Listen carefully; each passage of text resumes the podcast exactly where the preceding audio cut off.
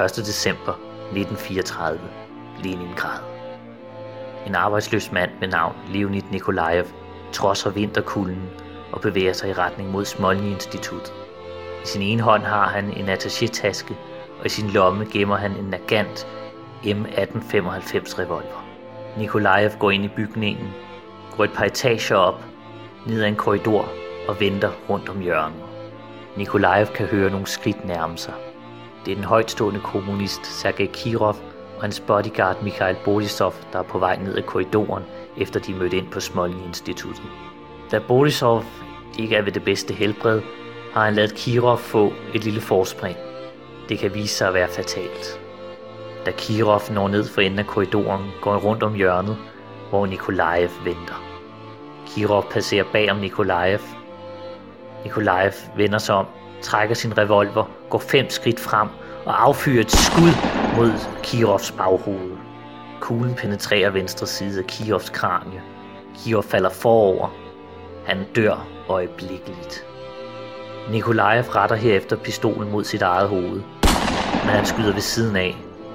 Om det er fordi han er blevet overmandet af en elektriker, eller om det er fordi han er besvimet af chok, er uvist. Hvad der er vist er, at da folk har samlet sig, ligger Kirov død på korridoren, og ved siden af ligger Nikolajev besvimet. Men det blodige spektakel på korridoren er blot begyndelsen på en endnu større tragedie, der vil omfatte hele Sovjetunionen. Men hov, tænker du, er det her ikke en Stalin-podcast? Hvad har det med en ubetydelig person som Kirov at gøre? Hmm. For at finde ud af det her, må vi virkelig dykke ned i, hvem Kirov egentlig var. For Kirov var ikke ubetydelig. Han var Leningrad-områdets øverste kommunist, en slags overleder i det område, en slags mini-diktator, en slags mini-Stalin. Og han var Stalins personlige ven. Nærmest en ukronet kronprins i det kommunistiske styre. Men hvordan var han blevet så fortrolig med Stalin? Kirov han mindede på mange måder lidt om Stalin. Han havde en, en, en hård opvækst, nogle fattige forældre, og han blev sat på børnehjem meget hurtigt. Men havde det ikke været for en god og rig velgører, så havde Kirov aldrig fået en uddannelse. For Kirov han fik faktisk en uddannelse. Han blev uddannet ingeniør. Men da han så var færdig med studierne, så kom han så til Sibirien. Det var ikke et af særlig rart sted inde i Sibirien. Men der, der blev han så kommunist, og han begyndte så, ligesom Stalin, at være på kant med loven og faktisk være helt over på den anden side og blive sendt ind og ud af fængsler, fordi han lavede masser af illegalt arbejde. Og ligesom Stalin, så var kaos en stige, man kunne kravle op af. Og den russiske borgerkrig skulle være den her stige, som både Stalin og Kirov kravlede op af.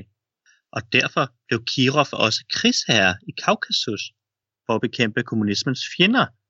Så på den måde så mindede han meget om Stalin. Og måske netop derfor så fandt Stalin sådan en form for bondkammerat i Kiev. Og de blev ikke bare gode venner, de blev rigtig gode venner. De fik så nærmest et tillidsforhold til hinanden. Det siges, at Kiev var den eneste person, som Stalin turde vise sig nøgen for, når de badede. Og Kiev var den eneste person, som kunne se Stalin imod. Og han var altså den oplagte kronprins til Stalins imperium. Så måske netop derfor gjorde det så ondt på Stalin, da Kiev blev myrdet. Stalin blev informeret allerede samme dag om drabet på Kirov. Det var et hårdt chok for Stalin. Og Stalin vidste godt, at intet kunne overlades til tilfældighederne. Stalin måtte selv tage kommando over situationen. Stalin skynder sig at udstede en ordre om, at NKVD altså det hemmelige politi i Sovjetunionen, skal efterforske sagen, og at de har lov til at myrde enhver, der kunne stå i forbindelse med morderen, også uden en forudgående retssag. Og Stalin tager selv affære. Samme aften så tager han særtoget til Leningrad, så han selv kan stå for at lede efter forskningen. Da Stalin ankommer på perronen i Leningrad, så bliver han modtaget af den lokale NKVD-leder – og Stalin er rasende over, at dem, som jo havde ansvaret for at beskytte hans gode ven, øh, Kirov, at de har fejlet deres opgave. Så Stalin han sender en knytnæve lige i synet på lederen af det lokale NKVD, for at vise, hvordan han har fejlet med opgaven, og nu må der altså ikke ske flere fejl i efterforskningen. Og allerede dagen efter går Stalin i gang med at forhøre Nikolajev. Og det er helt uhørt, at en sovjetisk partileder vil forhøre en morder, men det her er en særlig sag, og det tager lang tid, hvor Stalin udspørger Nikolajev om alt. Præcis hvad der er blevet sagt i lokalet ved vi ikke, men vi kan gætte på, at det formentlig er gået hårdt for sig. Nogle dage senere bliver Kirov begravet. Ifølge legenden skulle Stalin have sagt til den afdøde Kirov, Farvel, kære ven, vi skal hævne dig. Og hævn, det kom der, og der var mange, det skulle gå ud over. Over de næste par uger fortsætter Stalins efterforskning, og Stalin finder frem til, at det ikke bare er én morder, men der er en hel konspiration, der har været ude efter Kirov.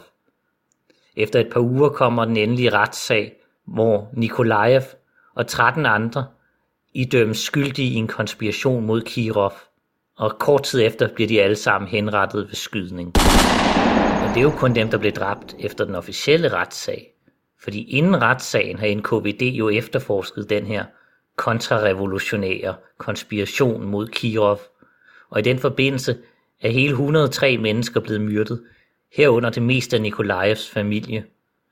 Blandt andet hans gamle mor og hans søskende, og nogle måneder efter bliver hans kone også likvideret, og deres lille spædbarn bliver sendt på børnehjem.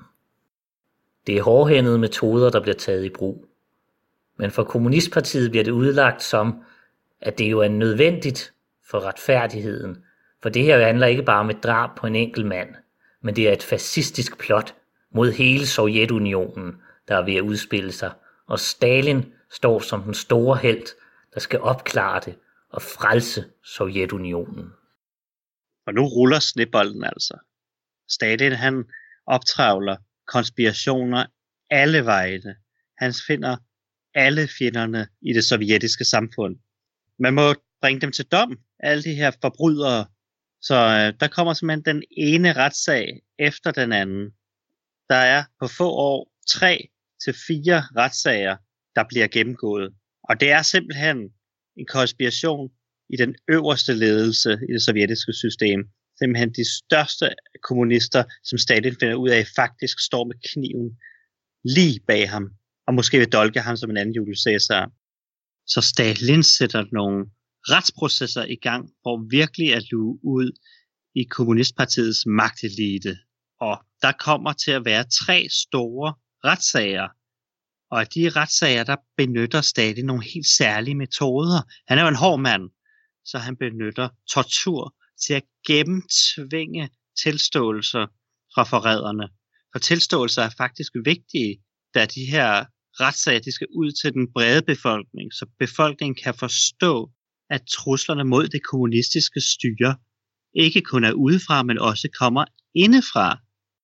Og blandt de anklagede, der var altså højtstående medlemmer som Sinoviev og Kamenev, og ikke mindst Bukharin. Og Bukharin, han var altså en hård negl, men stadig så var han på grænsen til sammenbrud.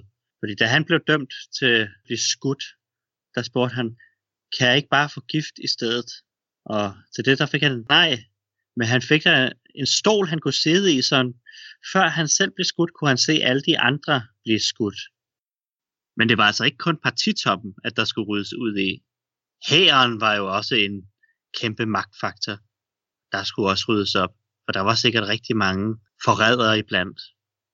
Så der blev også sat en, en skueproces op der, og den førte faktisk til en vild udrensning i den sovjetiske hær.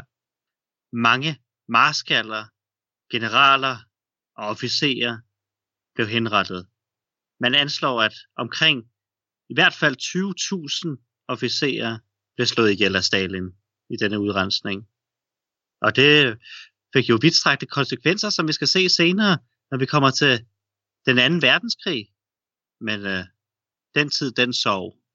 For nu skulle der ryddes op. Og denne oprydning galt hele samfundet, for det anslås, at der blev henrettet et sted mellem halvanden til to millioner forrædere alene i 1937. For så stor var Stalins hævntørst efter mordet på Kirov. For Kirovs død var ikke bare en enkelt persons død. Det var den eneste person, som Stalin havde tillid til, som døde. Og dermed døde der også en del af Stalin selv. Den del, der havde tillid til mennesker. Nu sad han alene på toppen og drak koldt, men ingen, altså iskold som Stalin. Og nu sidder han med al magten, og ingen kan vriste den fra ham. Så på den måde kan man sige, at Nikolajevs skud blev ikke bare et dra- skud, der dræbte en person, men et startskud på drabet på tusindvis af mennesker. Og man kan sige, hvem var det i sidste ende, der fik noget ud af det her? Nikolajev selv, han døde jo. Han opnåede jo ikke noget. Der var kun én, der reelt opnåede noget ud af det her, og det var Stalin, der nu sad alene tilbage med magten. Men kunne det tænkes, at det måske var Stalin selv, der havde stået bag det her drab? Var det i virkeligheden detektiven selv, der var morderen? For der var jo nogle uregelmæssigheder, der kunne indikere, at der måske stod noget andet bag. For eksempel kan man jo undre sig over, hvorfor der ikke var særlig mange NKVD-vagter inden at bevogte Kirov på netop den dag, for det plejede der ellers at være. Og halvanden måned før drabet på Kirov, der havde NKVD faktisk stoppet øh, Nikolajev ude foran Smolny-instituttet med netop den revolver, der senere skulle bruges til mordet i sin kuffert. Men hvorfor havde man valgt at lade ham gå dengang? Og hvorfor var man ikke blevet mere mistænksomme? Og et af de mest centrale vidner i sagen, nemlig Kirovs bodyguard Borisov, han døde dagen efter drabet. Angiveligt var det, mens han var ude at køre i en lastbil med en KVD, at han desværre faldt af lastbilen og af den vej mistede livet.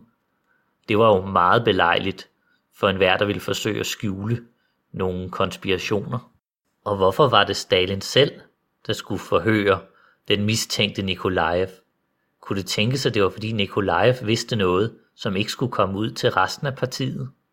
Kunne det tænkes, at Kirovs og Stalins forhold alligevel ikke var så varmt? Kunne det tænkes, at Stalin måske ligefrem frygtede Kirovs popularitet? I 1934, altså året hvor Kirov blev slået ihjel, havde der nemlig været flere sådan latente konflikter mellem Stalin og Kirov. Under den store kongres i Kommunistpartiet havde der for eksempel været nogle afstemninger, hvor Kirov havde været mere populær end Josef Stalin, og der gik endda rygter om, at der var dele af partiet, der havde planer om, at Kirov skulle erstatte Stalin som partileder. Og samme år, da Stalin bad Kirov flytte til Moskva, så havde Kirov nægtet at forlade sin magtbase i Leningrad. I første omgang havde Stalin valgt at udskyde rykningen et par år, men øh, måske bærede Stalin alligevel af og var bekymret over den magt, som Kirov var ved at bygge op i Leningrad. Så Stalin havde motiver til at få likvideret Kirov, og noget kunne jo indikere, at der var en konspiration. Men hvorfor skulle Nikolajev dog gå med til det? Han fik jo ikke noget ud af det, han blev jo bare slået ihjel. Måske var Nikolajev bare en stakkels sjæl, som havde nogle personlige motiver mod Kirov, der kunne udnyttes af folk som Stalin til at få ham til at foretage en likvidering, selvom det kunne gå ud over ham selv. For de første undersøgelser af drabet på Kirov viste nogle mærkelige ting. Nikolajevs kone var nemlig i et af lokalerne i nærheden, og Kirov havde sædpletter på sine bukser, da han blev myrdet. Og nogle undersøgelser havde vist, at Kirov var blevet skudt i en liggende position. Og dertil kom, at der var rygter om, at Nikolajevs kone havde en affære med Kirov. Så kunne det tænkes, at det i virkeligheden var en jaloux ægtemand, denne Nikolajev, som ville slå Kirov ihjel, og hvis jalousi var blevet udnyttet af folk højere op i systemet til at få fjernet en af Stalins mest populære modstandere, og bruge dette drab som et påskud til at rense ud i partiet og få fjernet alle Stalins største rivaler. Vi får nok aldrig et svar, men en ting er sikkert, at Stalin sad nu mægtigere end nogensinde før i Sovjetunionen.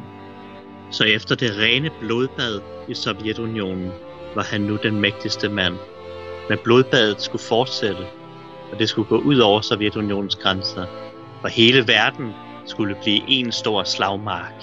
For 2. verdenskrig lurede lige om hjørnet. Så følg med os og Stalin i næste afsnit ind i 2. verdenskrig.